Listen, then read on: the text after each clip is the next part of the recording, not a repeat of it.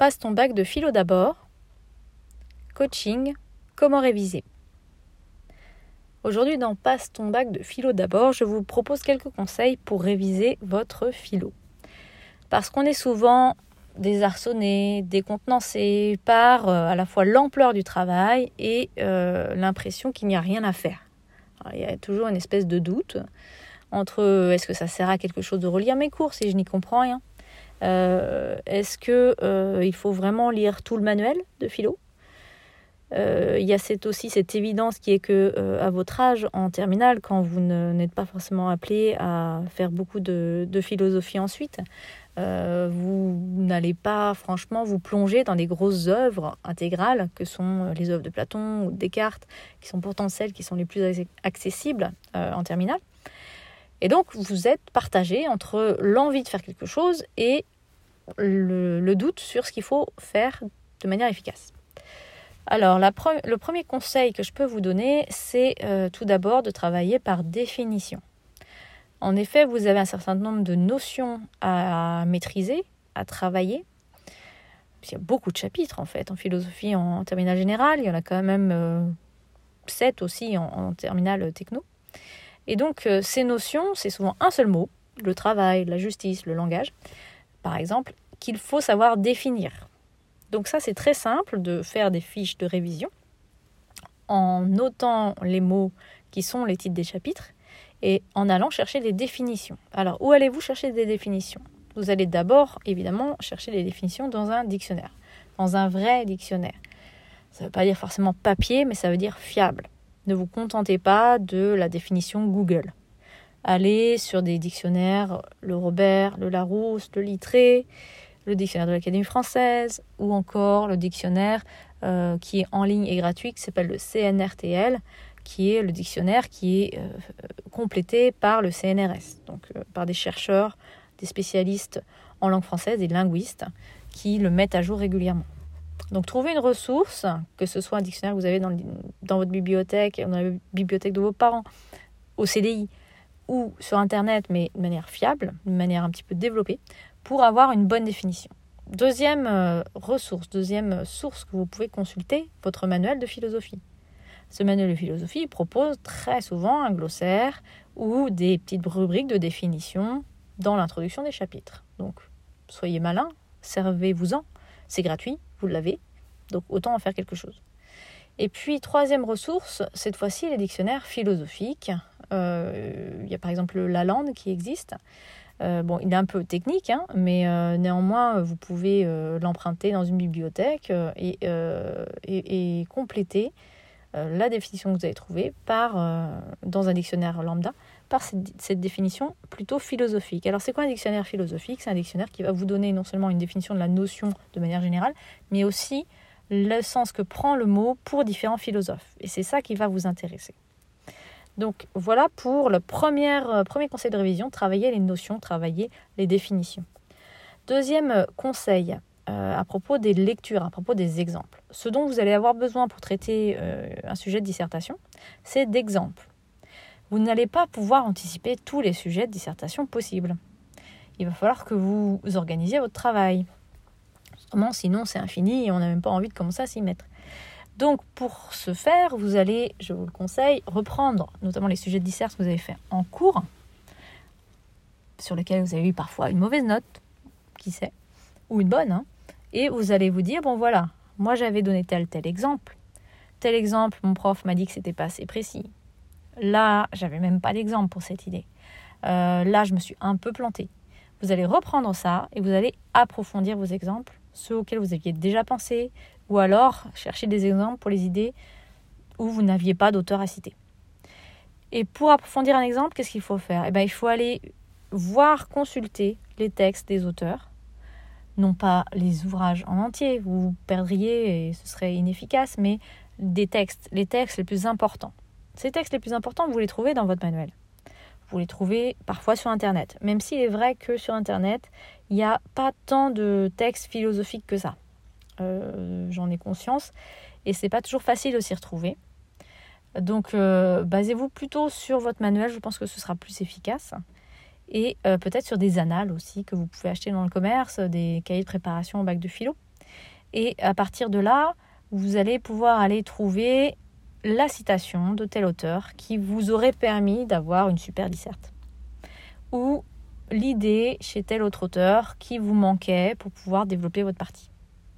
Donc pour ça, vous prenez votre manuel, vous prenez le chapitre en question à partir d'un sujet de disserte et vous allez voir, vous repérez ne serait-ce qu'avec les titres des, extraits, hein, vous allez voir quel est le philosophe qui conviendrait le mieux. Si vous avez du mal à faire ça, vous pouvez très bien demander l'avis, le conseil de votre professeur en disant euh, monsieur ou madame, sur tel sujet, je voulais euh, tel type d'exemple. Est-ce que vous auriez un, auteur à me conseiller, un texte à me conseiller? Moi, j'ai repéré ça, je ne suis pas sûre. On sera toujours très content de vous aider là-dessus. Donc, vous voyez que pour flécher votre travail, il faut partir d'un sujet donné. C'est vrai que si vous partez de la notion en général, vous allez vous perdre. Donc, partez d'un sujet que vous avez déjà traité. Si vous n'aviez pas si vous n'avez pas traité de sujet de dissertation sur cette notion, allez chercher un sujet. Alors vous pouvez taper sur Internet Annales du bac, vous pouvez partir de vrais sujets du bac qui ont été donnés ces, années euh, précédentes. Et vous pouvez là aussi consulter des documents, euh, euh, soit sur Internet des corrigés, soit des annales, pour vous entraîner. C'est-à-dire que pour aller chercher des exemples, mais à partir de sujets qui sont possibles en fait, soit qui ont vraiment été donnés, soit qui pourraient être donnés. Et puis troisième et dernier conseil, à propos de la méthode, à propos du raisonnement. Pour pouvoir construire un plan de dissertation, et c'est la même chose pour un plan de commentaire, il faut avoir une méthodologie qui soit bien maîtrisée. Et il faut pour cela être capable de jongler avec les idées de manière assez euh, fluide. Ça vient pas tout seul. Il y a des gens qui sont à l'aise avec ça, des gens qui le sont moins, mais même quand on est un peu moins à l'aise au départ, on peut progresser. Sauf que pour progresser, c'est comme en tout. Il faut s'exercer. Si vous ne vous exercez jamais, vous ne progresserez pas. Et puis il y a aussi le problème de ne pas savoir forcément ce qu'il faut faire pour s'exercer. Et c'est souvent ça qui bloque. Vous ne savez pas ce qu'il faut faire. Donc vous commencez même pas parce que vous avez l'impression que de toute façon vous allez perdre votre temps. Que ça va être du, travail inutile. Le conseil pour ça, c'est bête et méchant. Hein. Vous prenez ces sujets de disserte que vous trouvez à gauche à droite sur Internet, essayez de trouver euh, des, sujets avec corrigés. Hein. Bon, je dis sur Internet parce que je sais que vous êtes très souvent appelé par Internet, mais ce serait mieux d'avoir un, bouquin d'annales de bac euh, ou un bouquin euh, avec des sujets tout faits. Il y en a aussi dans votre manuel, vous n'avez pas forcément besoin de racheter quelque chose. Et vous vous entraînez. Vous dites, voilà, sur ce sujet-là qu'on n'a pas traité en classe, à quoi je pourrais penser Et vous faites un plan détaillé. C'est-à-dire que vous cherchez, par exemple, les grandes parties. Vous pouvez parfois, si vous n'avez pas beaucoup de temps, si vous avez vraiment beaucoup de mal, vous vous focalisez que sur les grandes parties. Qu'est-ce que je trouverais en premier, en grand 1, en grand 2, en grand 3 Et vous comparez après à ce que vous propose le corrigé. Vous essayez de comprendre la différence entre les deux en lisant complètement le corrigé, par exemple. Puis au fur et à mesure, à force de faire ça, vous allez progresser. Vous allez comprendre comment est-ce que les plans qui sont dans le corrigé sont conçus et vous allez pouvoir affiner les vôtres. Même chose après pour les sous-parties. Tout ça n'a de sens aussi que si vous faites le travail des exemples. Parce que si vous réfléchissez dans le vide, sans savoir ce qu'ont pensé les philosophes avant vous, vous allez toujours avoir du mal à trouver les exemples, euh, à, trouver les parties, et les sous-parties. Donc c'est pas une, réflexion dans l'abstrait. Il faut que ce soit lié à une culture générale et toujours à une capacité à s'interroger, à prendre du recul critique sur ce que vous savez, sur ce que vous croyez savoir. Voilà, ça c'est le troisième conseil donc pour bâtir euh, un plan de dissertation en l'occurrence ou euh, de manière générale pour affiner sa méthodologie. Et puis un dernier conseil, conseil bonus, euh, toujours à propos des exemples, pour vous faire un peu plaisir. Quand vous faites vos fiches de révision par notion avec les différents exemples que vous pouvez maîtriser sur cette notion, avec un exemple de disserte que vous avez traité, avec des plans détaillés que vous avez trouvés en exercice, vous pouvez ajouter des exemples de culture générale qui sont liées à cette notion et que vous maîtrisez, qui correspondent à euh, des passions de votre part ou des centres d'intérêt ou des choses que vous avez fait en visite avec vos parents, des voyages.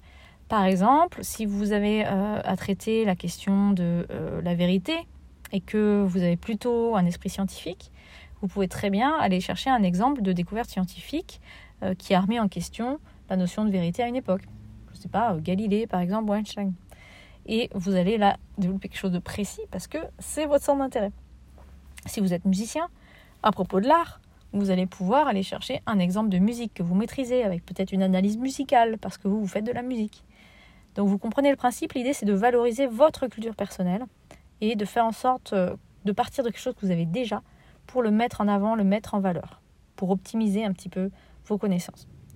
Voilà pour tous ces conseils de révision. Vous voyez qu'il y en a trois et un petit bonus. J'espère qu'ils vont vous aider à structurer votre travail et vous donner le sentiment de progresser parce que c'est le but. On est parfois déstabilisé par la manière dont la philo est, corrigée et notée. Euh, sachez qu'une copie qui est honnête sur le plan intellectuel, c'est-à-dire qui affronte les difficultés, qui n'esquive rien et qui est bâtie sur des références solides, même si elles ne sont pas euh, trop nombreuses, si elles ne sont pas assez nombreuses parfois, mais en tout cas sur des références solides, va être une copie qui peut atteindre la moyenne, voire au-delà. Après, tout dépend de votre aisance à l'écriture et à la réflexion. Je vous souhaite un bon courage pour vos révisions et puis on est au mois de mars, donc euh, commencez maintenant. Il nous reste euh, assez peu de temps